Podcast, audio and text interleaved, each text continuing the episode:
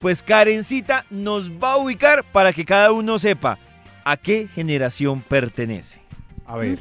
A ver, Karencita. Bueno, es que se ha estudiado mucho el tema de las generaciones desde diferentes áreas y hay como características, ¿no? Pero obviamente eso no es una división fija y segura, pero vamos a decir como una guía, ¿no? Los baby boomers son los nacidos entre 1943 y 1964. No, no entro ahí Que la- todavía. ¿En cuál? Es la cuál? generación- Baby boom. que nacieron en la época del baby boom, que es la generación que ya está jubilada o próxima a jubilar, Entonces no soy de eso. próxima a jubilarse. Exacto. Eh, son las personas que hablan de sus grandes logros profesionales, fueron la generación de la protesta, que tenían ideales por un futuro mejor para la familia, para la sociedad. Gobierno. Los que fueron a Exacto. Con Fueron experiencia. ¿Cómo? Esos son los que fueron a Woodstock y estaban así con flores y oh, la, la. Sí, sí, sí, sí, sí. Pero también que han tenido mucho esfuerzo por lograr, digamos, el desarrollo de su familia, ¿no? Después uno ve a sus papás y sus papás hicieron muchas veces una lucha ni la berraca porque salieran sus hijos adelante. Bueno, todavía hay muchos en la lucha, pero creo yo que fue una generación en la que muchos papás lucharon por el cambiar, por cambiar el destino de nosotros. Tan bellos. Y La antes, generación X. ante- y antes, ¿qué generación son? Porque todavía hay una señora viva de 116 años que nació en 1899. Yo creo que antes no se han puesto con pendejadas de las generaciones. Bueno, la generación X. X. A ver. Ay, ay, ay. Entre que nadie 1965 y 1980. Uy, apenas Esa es, clasifiqué. esa es la de nosotros. No Pero alcancé. entonces- Nosotros me Yo también paseo, soy entre Mi esa y mamá. la otra. Yo soy, entonces, yo bueno, soy- yo soy de finales de esa. Pero Sí, es de entonces. esa porque es como esa. Maxito, Sí, David, no su insista. personalidad es como esa. No Puede que insista, tenga- no soy de esa. No, No, no, no, ¿por yo qué- no estoy ¿Por qué me insistiendo, quiere estoy arrastrar, confirmando. Max? ¿Por qué me quiere No, no, arrastrar? sí es. No, Sí es. Maxito, usted somos diciendo que es maduro, man. Eh, David. Max. bueno, ¿puedo avanzar? Ah, vale. Bueno, Sí, nacimos en la época de la depresión económica del siglo XX y además surgieron con nosotros las primeras marcas comerciales. Se supone que los de la generación X son más prácticos y menos idealistas que los baby, baby boomers, que eran como, ay, vamos a cambiar el mundo, sino como más realistas. y eh, tienden mucho a asociarse a grupos diferentes, de diferentes intereses. Eh, es una generación que ha luchado por alcanzar sus metas, sus ideales, pero tiende a ver las cosas con un poco de negatividad. Y digamos que esta generación ha tenido muchísimos graduados universitarios, tuvo como el nivel profesional como una de las herramientas más importantes y también el tema informático. Ya en sus casas pues empezó el tema del computador, Oiga. bueno, de todo. Eh, Es una generación que le gusta investigar porque es algo desconfiada de la información que puede encontrar en diferentes lugares y eh, obviamente se dedican mucho más a dispositivos electrónicos que los baby boomers y tienen altas dosis de consumos de marcas. ¿Listo? Oiga, Toño, Luego vienen así, los millennials o la generación Y entre 1981 los y el ¿no? 2000. ¡Que vivan!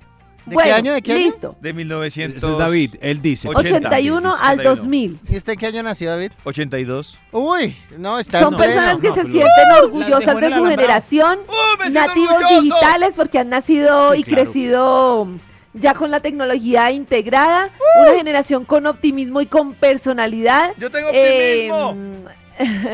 les gusta identificarse con ellos mismos más que con un grupo Sí. y más que metas e ideales, disfrutan del día a día. Sí. Eh, mm, dicen que tienen como un poco de los conocimientos y experiencia de los baby boomers y la generación X, eh, que la comunicación y la información son parte de la vida diaria, quieren estar súper informados, que tienen el poder de reinventarse porque tienen a su disposición pues la información y el poder que les da Internet. Sí. eh, que son usuarios móviles por excelencia, Nada, no pueden Sí, estar sin dispositivos, Sí, sí, quieren estar David, todo el sí. tiempo que conectados. nunca contesta ni siquiera el- una Venga, llamada le- telefónica. Porque todo eso se cumple a cabalidad en los países del primer mundo.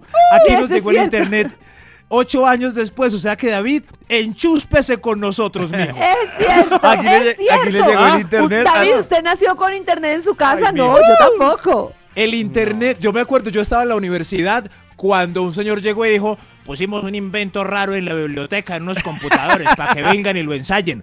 Estaba yo en la universidad, Yo en también. los noventas, mediados de los... Ahora David, sí, es que... uh, uh, sí, Yo claro. también me acuerdo. Yo me acuerdo cuando empezaron a poner internet que uno mm, la página no le cargaba gráficamente, sino le cargaba era solo unos códigos encima, no había Claro. las páginas no tenían Estoy- fotos ni nada. Estoy viendo que los de la. Estoy viendo que los de la generación X son como resentidos, ¿no? Ay, No. David, ay, David. ¿Será que en los 90 usted tenía No. 10 Ah. gigas de, Sí. ajá. Mírenlo. Sigue, Karencita, que tú sí eres no, ya, casi que hay, millennial. que hay un la tema generación, porque La mucha Z. gente lo ve. Sí, pero un momento. Que de los millennials mucha gente los ve como por tu, o sea, como demasiado interesados en el dinero, como que no se comprometen, pero pues también es cierto que es una generación que es hija de nosotros que hemos sido muy trabajadores y mm, pues que quieren como Claro, yo veía, por ejemplo, ahora sí hablando en serio, de los millennials, un artículo que escribía una psicóloga americana y ella escribía un poco como las necesidades de los millennials. Entonces ella decía que los millennials ya no les interesa o no les preocupa, por ejemplo, eh, el tema de conseguir una casa, que antes, hace unos años, tener casa o carro lo veían como un tema de poder adquisitivo y, y un tema que trasnochaba, no sé, por ejemplo, uno cuando tenía 15 años decía, uy, chévere, yo poder sacar el carro de mi papá y hacer no sé qué. Dicen que ahora los Hoy en día no. no, a los millennials No ahora lo que los mata es Yo el tema de viajar. O sea, No, viajar Yo tengo un hijastro. se convierte en un prioridad para hijastro de ellos. 16 años que es loco porque eh, por sus prácticas de manejo y porque algún día pueda eh, tener eh, Pero porque en su acabamos tarde. Ser porque por llegamos tarde. No, a mí me Mm. parece que es que claro. Pero yo sí veo muchos que ahora los mata es el tema de, No. de los viajes. Por ejemplo, mi- Pero Hay hay otros- otra cosa, ojalá hay no, otra no, sí, cosa sí, y- sí, sí. por ejemplo, mis primos, mis primos y mis sobrinos que son menores de 25 años, ellos se la pasan estrasnochados por viajar. Que quieren viajar que, y no siquiera viajes internacionales. No, quiero ir a la playa de no sé dónde, quiero conocer no sé qué. Y uno no los ve como preocupados por, Claro. uy, yo quiero comprarme un carro, uy, quiero comprarme una ¿Sabe casa. qué, Toño? Es que a nosotros nos dañó un comercial que decía la frase casa, carro y beca. Eso no. Era lo, es lo único que queremos conseguir nosotros. Vea, cuando, casa, carro y beca. cuando los Eh. millennials y las generaciones de ahí para adelante llegan a- a- después de los 30 años es cuando empiezan a, a buscar carro, casa y beca. Y estos de la generación X son tan resentidos. No, no, no. No, no, No, es que pero es cierto, es son cierto. como otros, otros valores y otro tema se valoran las cosas diferentes. Eh, pero sí es cierto lo de que los intereses son otros. No es el interés de que "Ay, es que quiero este carro, es que quiero esto y necesito conseguirlo pronto. Claro, Es diferente. Claro, Karen- si quieren ir. Voy a Argentina a hacer un semestrico. Y, y la generación, falta la otra, la última, ¿no, Karencita? La Z, la Z, que dicen que es una generación que Ay, es no todavía más inclinada hacia el mundo virtual. No creen mm, en muchas normas sociales, que la educación y el trabajo no desempeñan mm, necesariamente el papel prioritario en su vida. Para ellos prevalece como la inteligencia y el conocimiento sobre la tecnología. Y dicen que una de las características es que los valores de la familia ya no son tan importantes. Recordemos que las últimas generaciones, uno de los cambios que hay, que para mí es positivo, es que, por ejemplo, el tema de las religiones cambia mucho, ¿no? Eh, ya no hay tanta, cre- que a mí me parece muy interesante porque ojalá eso hiciera que en el futuro tuviéramos más tolerancia y no se dieran esos enfrentamientos entre religiones que han causado tanto, tanto daño, ¿no? Por ejemplo, puede Mm. ser una de las cosas buenas que pasen en las futuras generaciones. Pues ojalá que pase, ojalá que pase. En las mañanas tu corazón no qué late. usted. Vibra.